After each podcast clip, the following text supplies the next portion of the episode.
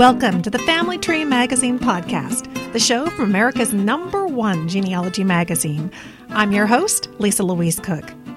In this February 2012 episode of the podcast, we're going to focus on beginning genealogy. We've got some great tips, tools, products, and websites to get you started. Our first stop will be the Genealogy Insider blog with Diane Haddad. She's going to tell us about a brand new website that features one of the first documents beginners are going to work with the census. And then in our top tips segment, Family Tree Magazine author and instructor Lisa Alzo will be back to cover some genealogy fundamentals from her new article called Matters of Principle. In our 101 Best Websites for Tracing Your Roots segment, we're going to take a look at Mocavo. It's a fairly new website that strives to simplify family history search online. In the Family Tree University Crash Course segment, Carrie Scott will be here to cover new and existing courses that are ideal for beginners and those who just might want to brush up on their genealogical skills. And then Carrie's going to be back with another edition of the Social Media Minute. And finally, we will check in at the publisher's desk with Allison Dolan. She's the publisher of Family Tree Magazine. She's going to be here to share more great resources that are going to help everyone achieve genealogical success. So there's a lot to cover. Let's get to it. Our first stop is the genealogy news with Diane Haddad.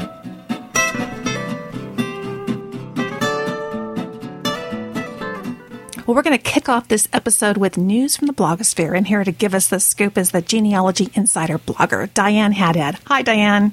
Hi, Lisa. Oh my gosh, there was so much news coming out of the recent RootsTech conference, and I was really impressed at this huge and colorful booth display that brightsolid had. And I think that was all in celebration of their entry into the U.S. market. So tell us, you've been talking on your blog about the newest genealogy site that they've launched here in the U.S.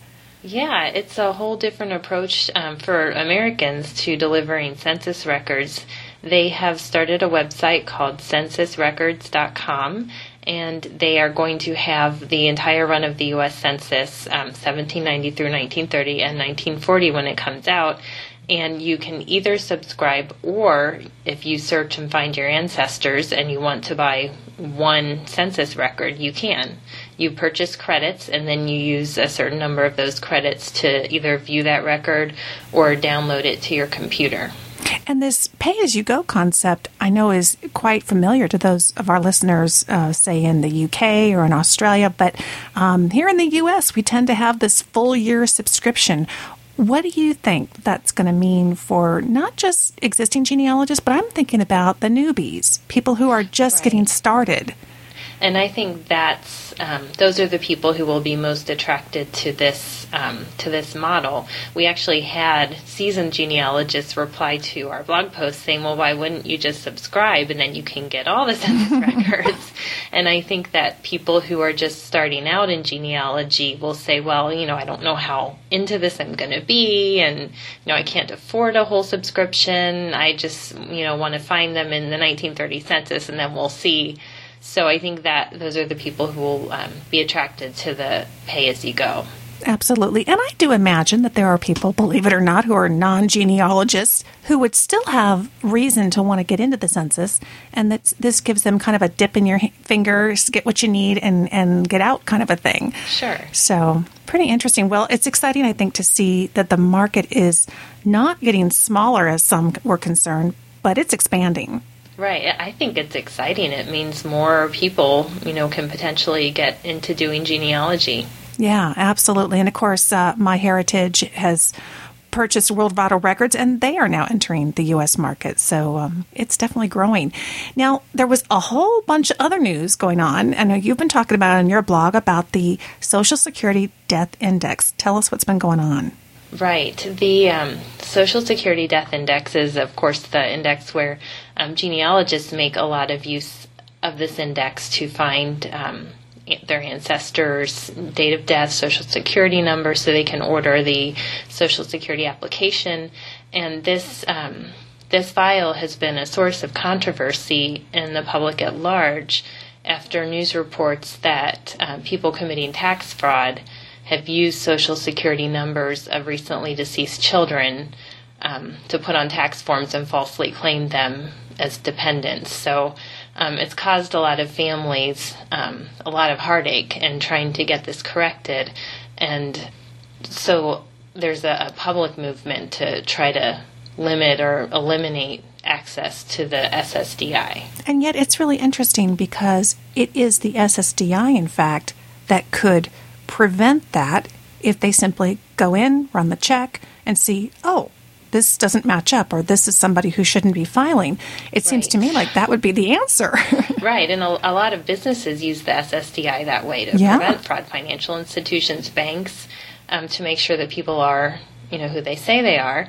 And um, the genealogists who are launching this campaign, Stop ID Theft Now, are saying that um, the IRS could easily solve this problem by um, changing procedures to, you know, flag the returns that have these social security numbers on them for um, closer inspection and prevent this kind of ID theft from happening in the first place. And um, there was a hearing before Congress last year where the, the head of the IRS actually apologized to several taxpayers who'd been victims of ID theft because of their very poor handling of these cases, you know, in which people had to call back and call back and, um, you know, get a lot of red tape and keep resending forms and were treated very rudely by IRS employees. And if, you know, the IRS could just handle these cases better. Um, genealogists are saying that that is the true solution to this ID theft problem. versus kind of that knee jerk reaction of, oh, well, close it down, you know, which of course impacts so many people across the board. So I know that um, the folks over at, at FGS, and I think it's called RPAC, right? Are they doing a petition online? Yes, um, they have put a petition online. There's a tool on the, um, the White House website actually where people can register their petitions, and you have to create an account with the site, and then you can go sign the petitions. And so that is the um, that's the mechanism that through which the petition has been created. They're doing other things too, but um, they are hoping for I think it was 25,000 signatures by March 8th on this petition. So. Um, so they're encouraging people to go read the petition and then to sign it. Okay, well, great. Well, we'll have um, links to Diane's blog posts on these both these topics so that you can investigate them further and see how uh, you might want to be involved. But it's really great, I think, that there's awareness that this is happening and that rather than just seeing one day the SSDI disappears, and it's been such a valuable tool for all of us for so long. Um, as always, never a dull moment. Thank you so much, Diane. You're welcome.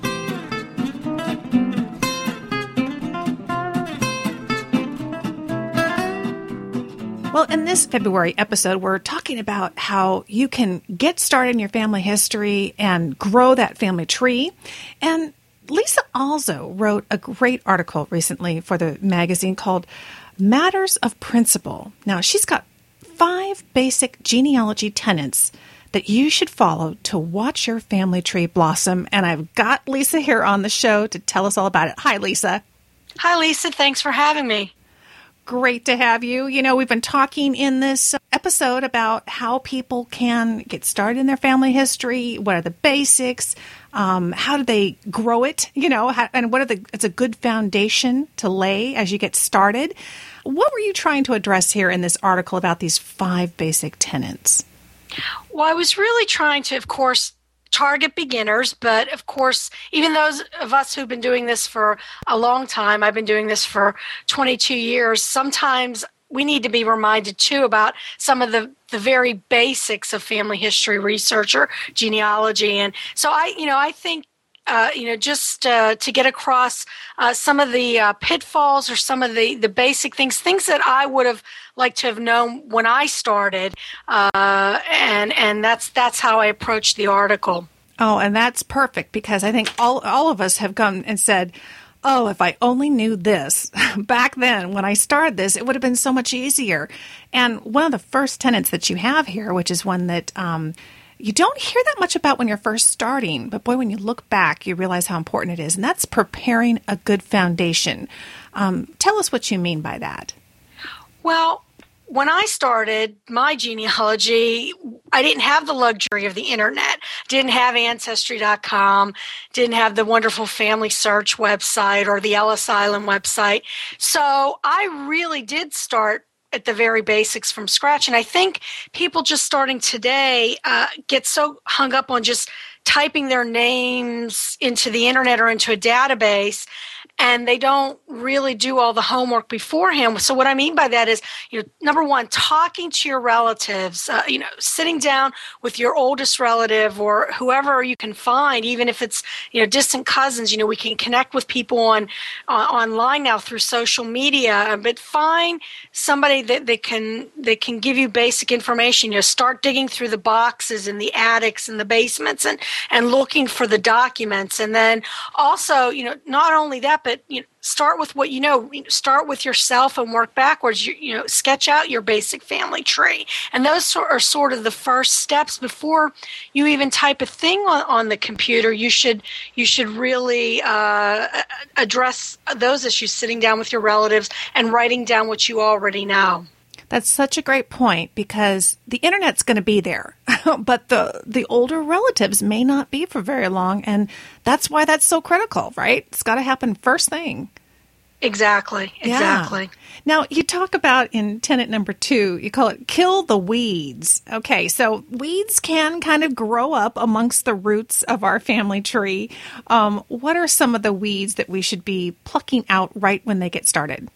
Well, first of all, when you do talk to your relatives, uh, that's not to say everything they tell you is 100% true or that it's gospel. I mean, we all hear the myths of, you know, our uh, name was changed at Ellis Island or we're, we're, related, you know, to King Louis the 14th or, or whatever, whatever the myth is in your family. So you have to sort of weed out those things. Also, uh, you know, you're going to have uh, inconsistent facts. Maybe place names or, or dates don't match.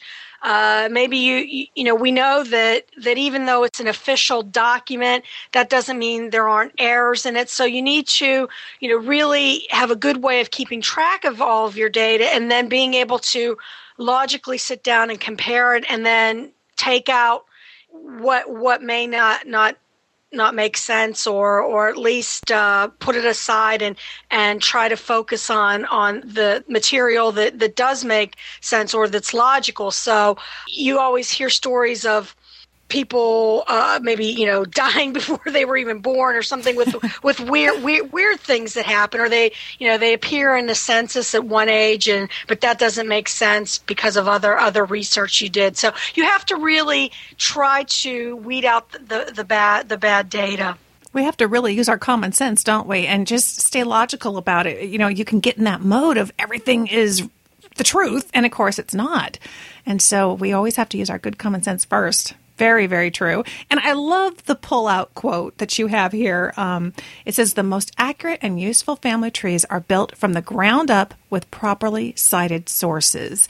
For the beginner, where do they look to find out how to properly cite a source? Because that is key. If we don't know where we got this information, we may end up either doing it over again or not being able to retrieve it when something comes up and kind of challenges it.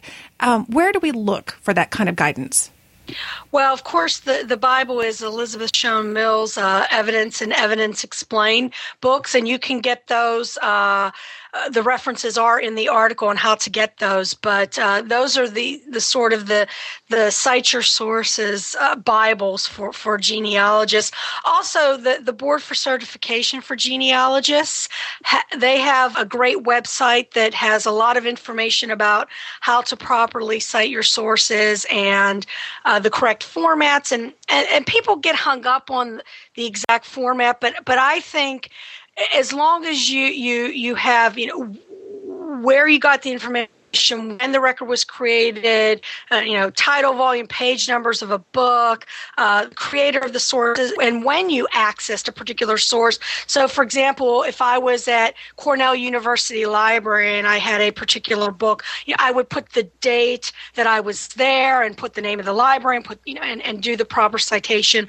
for the book so that I know exactly where I got the information. Same thing applies if you're you're interviewing your Aunt Betty. You want to have a date and have her name and have it spelled correctly and and have it documented as as as properly as you possibly can. Absolutely. Great advice. And, you know, one of the tips that I like to give is that when you're working with a book, and oftentimes we're making a photocopy of the pages, go ahead and take a photocopy of the cover page. That has all the source information the author, the year, the name, the publisher, all that good stuff is there. And when you're recording an interview, let's say with your aunt, you can start off the recording and just cite it right there verbally. Here's who I'm talking to. Here's where we are. Here's the date. Here's what we're going to cover. And um, because, boy, that works a lot better than I think taking sticky notes. sticky notes, you know, get moved around and we, we lose track. So those are just simple things that can keep things in order and, boy, save you a whole lot of headache later. And also today, um, with our smartphones and our digital, you know, it's easier. You know, we don't even have to be near a photocopier. You can even just simply, you know, snap uh, an image of the, the cover page or, or, uh, and, and, and many of our smartphones have the recorders built in, so it's very easy to to get that information in there. Exactly. Less and less reason not to do it. well, if you are looking for those five fundamentals for growing your family tree, Lisa also has them for you. They are in her article, Matters of Principle, and this is in the spring 2012 Discover Your Roots special issue of Family Tree magazine. Always fun to talk with you, Lisa. Thank you for all the great tips. Thanks, Lisa.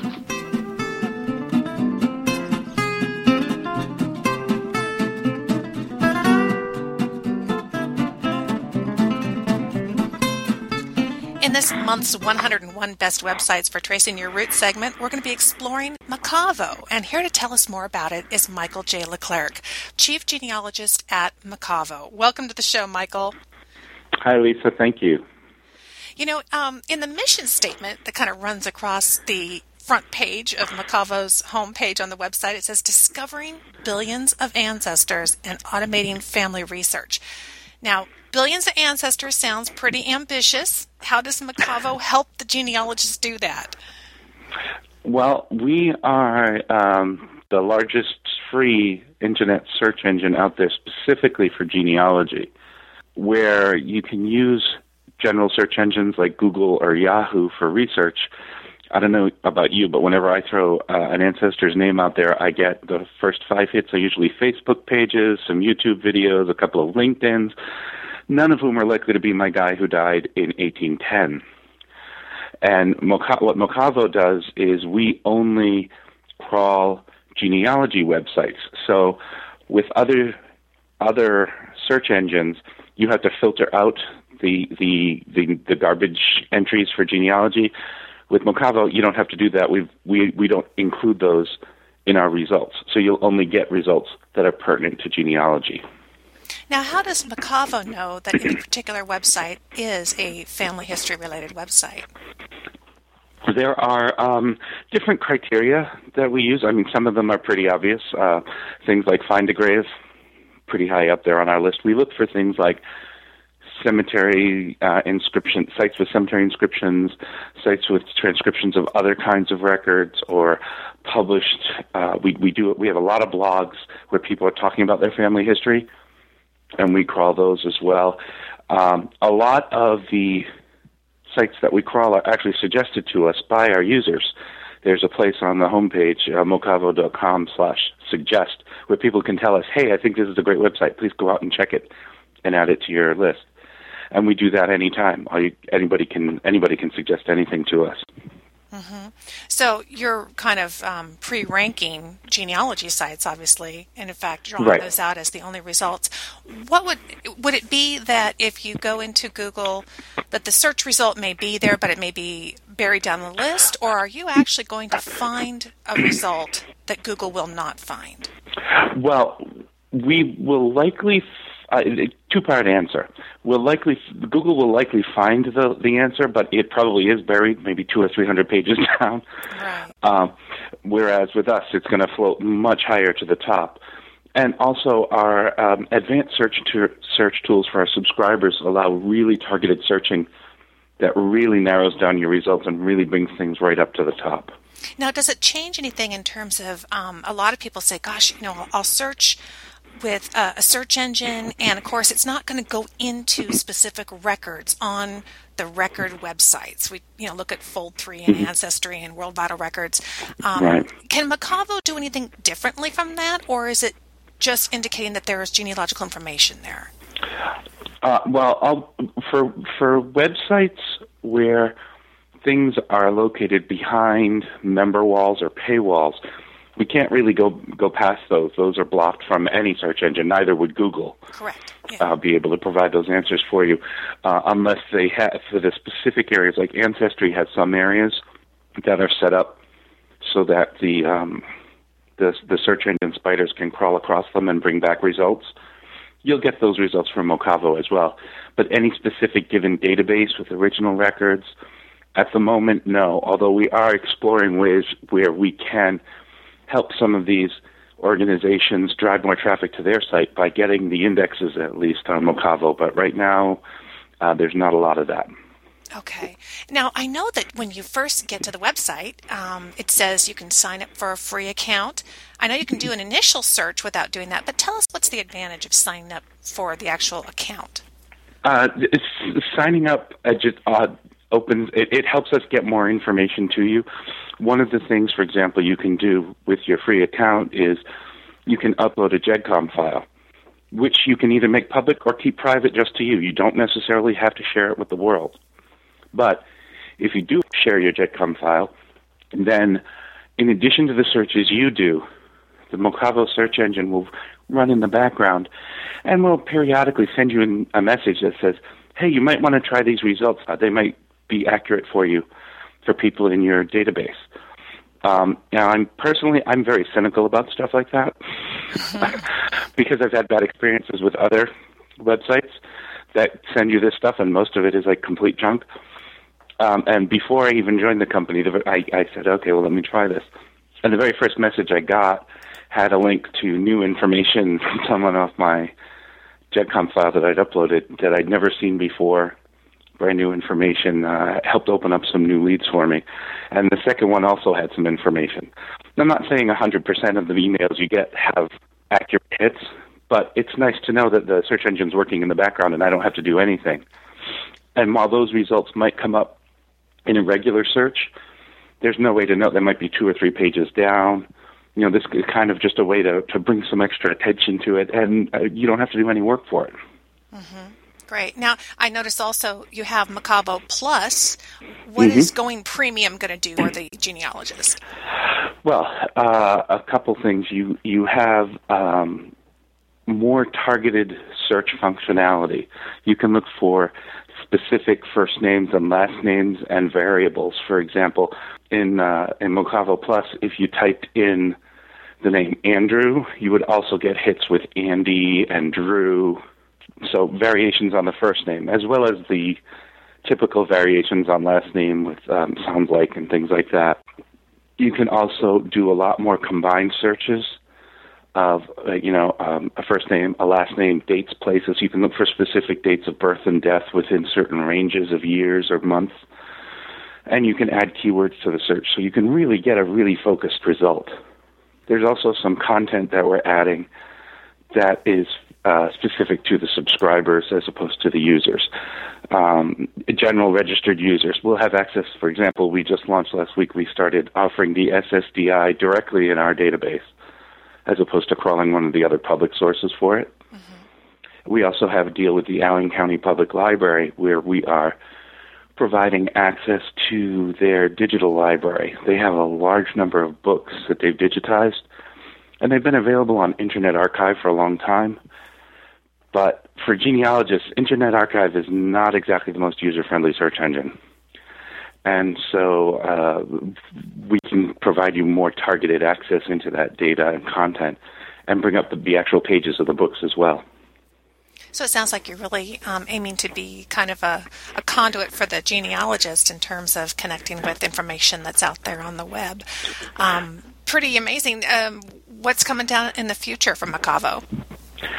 Uh, well, uh, one of the things we, we're working on is a way to help societies get stuff online. You know, there are a lot of smaller societies and organizations out there that don't necessarily have the technical know-how to create a website. They they might have the technical know-how to use the keyboard to transcribe records. Yeah. then they print them out and put them on their library shelves. And so one of the things we'd like to do is kind of help them get them online. Now, unlike other organizations, we're not looking to buy the information from them or, or you know own it in any way, shape, or form. The the data that gets contributed is always belongs to whoever shares it. We're just trying to act as a conduit and make it easier for people to find the information. Great. Well, if you want to give Mocavo a try and um, see what it can do for your search results, you can head over to mocavo.com. And of course, we'll have information in the show notes as well. Um, interesting. We wish you the best of luck. Thank you so much, Michael. Thanks, Lisa.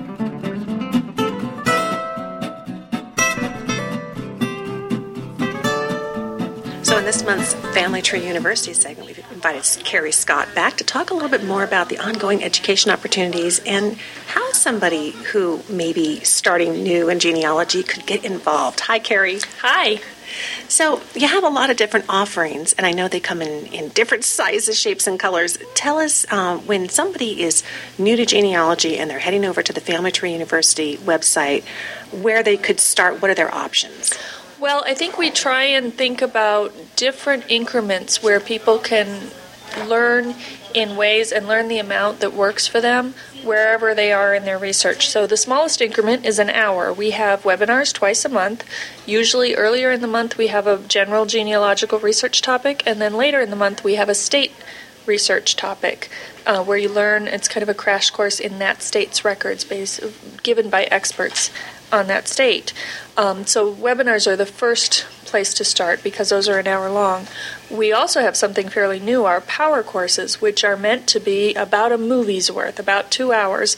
So the time it would take to sit and watch a movie is the time that you devote. And unlike the webinars, which are one night, and you, if you can't make it that night, you can always watch the recording later, but they're generally on a specific day. The power courses work where you sign up for a particular week. So that week you have access to two hours worth of content, and it might be two one hour videos on a particular topic, or it might be a one hour video, a half an hour video, and some reading, or two half hours and a whole bunch of reading. But it all adds up to about two hours of stuff on a very focused topic.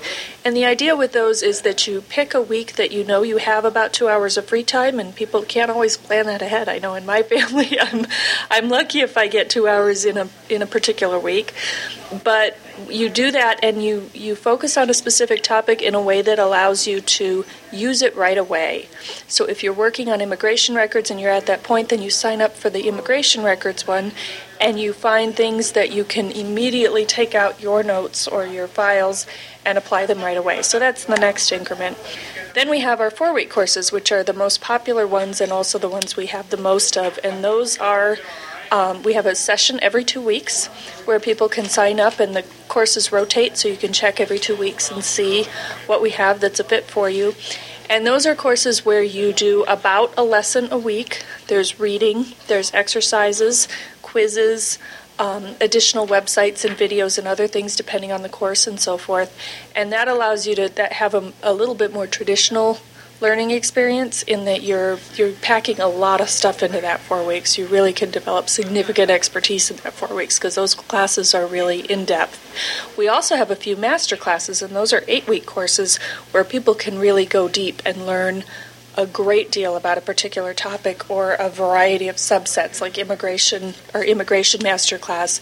When you come out of that, that eight week session, you know everything you need to know about immigration records and how to really apply them in multiple branches of your family. So that's a more comprehensive approach for when you have time to really go deep. So it sounds like in in many cases the first question is not, you know, which one should I start with, but how much time do I have? Right, and, and what do I want to achieve? What yeah. do I do I have a have I hit a, an immigrant finally in my tree and I need to figure out what that means and where I go with it? Or am I starting out with the Irish side of my family that I've never touched because I've been working on the Germans and I don't know where to start with the Irish? Um, so some of it is that, but also how much time you have right now because the key variable for people who are taking online classes in particular is time. The great thing about these is you don't have to get on an airplane and travel. It took me eight hours to get to RootsTech, and it'll take eight hours to get back. Um, you don't have to do this with this, so you can really think about what you have to devote and then think about your topic and put those two together. Well, terrific for somebody who wants to then look at the course selections and maybe figure out how much time that they have. Uh, tell us the website address. FamilyTreeUniversity.com, and you can click on courses. And also on the right hand side of your screen, we always have a list of the upcoming courses for the next session. It's a big orange button, you can't miss it. Terrific. Great. Thanks so much, Carrie. Thank you.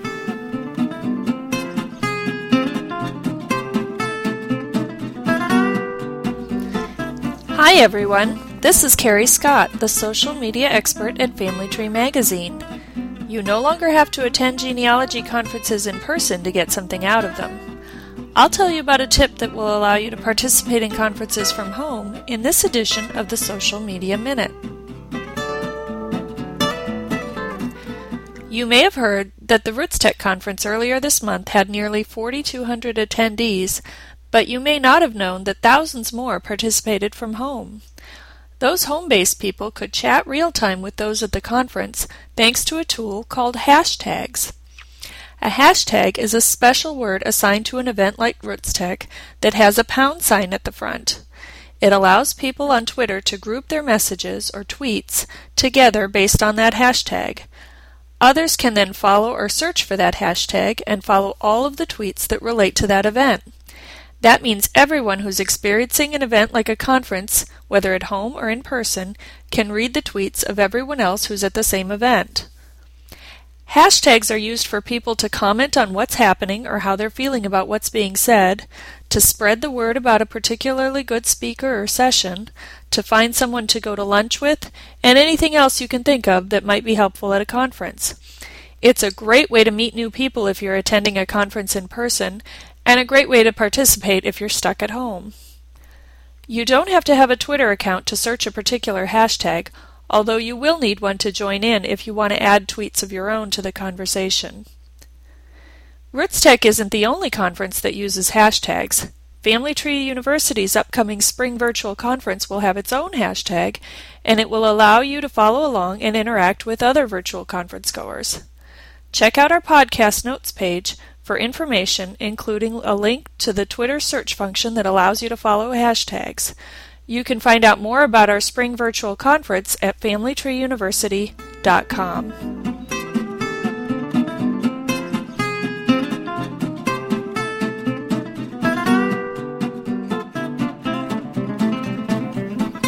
this episode, we have been talking about how the beginner gets going in family history and genealogy research. And we are going to, before we finish up this program, head back to the publisher's desk and to Allison Dolan. Hi, Allison. Hi, Lisa. Okay, so we've been talking about so many different avenues of genealogy and, and how the beginner gets started and gets involved and gets educated. Lots of great ideas. What kinds of resources would you recommend? Well, we have a new issue of Family Tree magazine that is out on the newsstands now just for beginners. It's a special edition called Discover Your Roots. You can find it in Barnes & Noble, Costco, as well as Books A Million, and on, of course on our shopfamilytree.com website. But I love this issue because it's really our opportunity to initiate beginners into the exciting world of discovering your roots.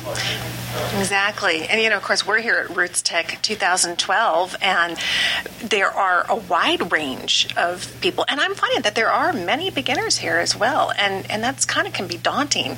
But the magazine sounds great. Boy, we could tuck that in our purse or our bag and, and read it on the plane in the doctor's office and start to get up to speed right away. You've also got the virtual conference coming again. This is the second one. It just seems like yesterday that we did the one in August. Tell us about what you're planning for 2012. Well, the spring 2012 virtual conference is going to be March 9th through 11th you're right. It does seem like this the summer one last year was just a, a little while ago, and we're already um, talking about spring 2012 it, it's going to be a really great lineup of pre-recorded classes and chats and um, message board discussions and all kinds of um, great conversations and learning opportunities. And you know, I think the great thing about this kind of a, a virtual conference, being at a conference like RootsTech where we are, is amazing because you've got all these people and this energy and, and there, there's so much great stuff to learn but it's really hard for so many people to you know either they can't afford it or just don't have the time to take out of their busy schedules um, to be able to come to an event like this and virtual conference, you don't even have to get out of your pajamas. You can just sit at home and um, in your bunny slippers and participate in you know all of this great learning. And so it's a really great experience in that regard too. And it's affordable. You know, you don't have the expenses of travel or parking or any of those hassles. You know, you can just you know register and log on on your computer and for three days it's um, you know being part it really does feel like being part of a, a community well, it does because you've got the chats going on, so you're seeing what people are chatting about. Now, last time we did kind of a virtual exhibit hall. Are you going to be doing that again? Absolutely. So um, it'll be an opportunity, just like at our in-person conference, to be able to learn about products and services. And we do contests, and there's a swag bag of things that a virtual bag, not a real bag, of course, um, of items that you'll be able to download. So you know, we really do kind of replicate that conference experience in an online kind of way. And I think we were really excited to see. We felt like there was a, a, a good opportunity to do something for this for the people who you know it just isn't realistic for them to be at so many in-person conferences and that was exactly the feedback we got from the people who attended last summer. So really excited to be able to do this on a more regular basis. So in addition to the spring conference we'll be doing one in the fall too. Well, and for a lot of people who are new to genealogy, the idea of jumping into a conference and wandering around a big hall where you don't know anybody, this really gives you a wonderful introduction to the content and the type of education you're going to get. And like you say, for those who can't be there in person, you know, all the better. So tell us just real quick before we wrap up, maybe some of the topics that people could be looking forward to in some of these these video presentations. Well, there's three tracks of classes. One is technology and what would a virtual conference be without a track on technology? And so um, we'll have some great classes on you know internet resources and um, how to harness the power of the tech tools in your research. We also have an ethnic track. Um, those are obviously strong research areas for a lot of people where they need the help. So we know that that's an important priority for us putting together a conference like this. And then just general research strategies. Um, lots of just the nuts and bolts of using records and you know different methodology that that can advance your research. You know, finally, I was thinking so many people today are Facebook friends. Wouldn't it be kind of fun if you attend the virtual conference and people were, you know, tweeting and putting on their Facebook posts, um, here's what I'm doing, here's what I'm learning? You really could hobnob in the hallways if you wanted to and, and share the experience. I, I know I'm looking forward to being part of it. And um, boy, to think that you're going to do two this year, that's pretty cool. So the next one's in the fall. We don't have exact dates yet, or do we? September. Mark your calendars. okay, you heard it here first. Allison, as always, thanks so much. Thank you, Lisa.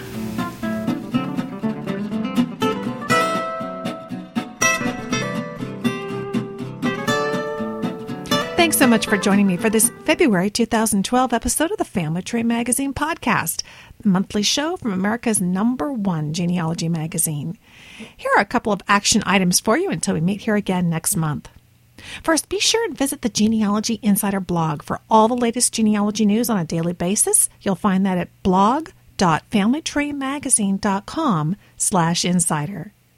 Then next, head on over to familytreemagazine.com slash podcast to find the show notes for this episode, which will include information and website links for everything we covered on today's episode, including how to get your copy of the special Spring 2012 Discover Your Roots issue, a link to Mocavo, and uh, all the great offerings over at Family Tree University. Thanks so much for joining me today. I'm Lisa Louise Cooke, and I invite you to visit me at my website, genealogygems.com, where you can listen to my free podcasts, the Genealogy Gems podcast, and Family History, Genealogy Made Easy. Both of those shows are also available through iTunes. So until next time, have fun climbing your family tree.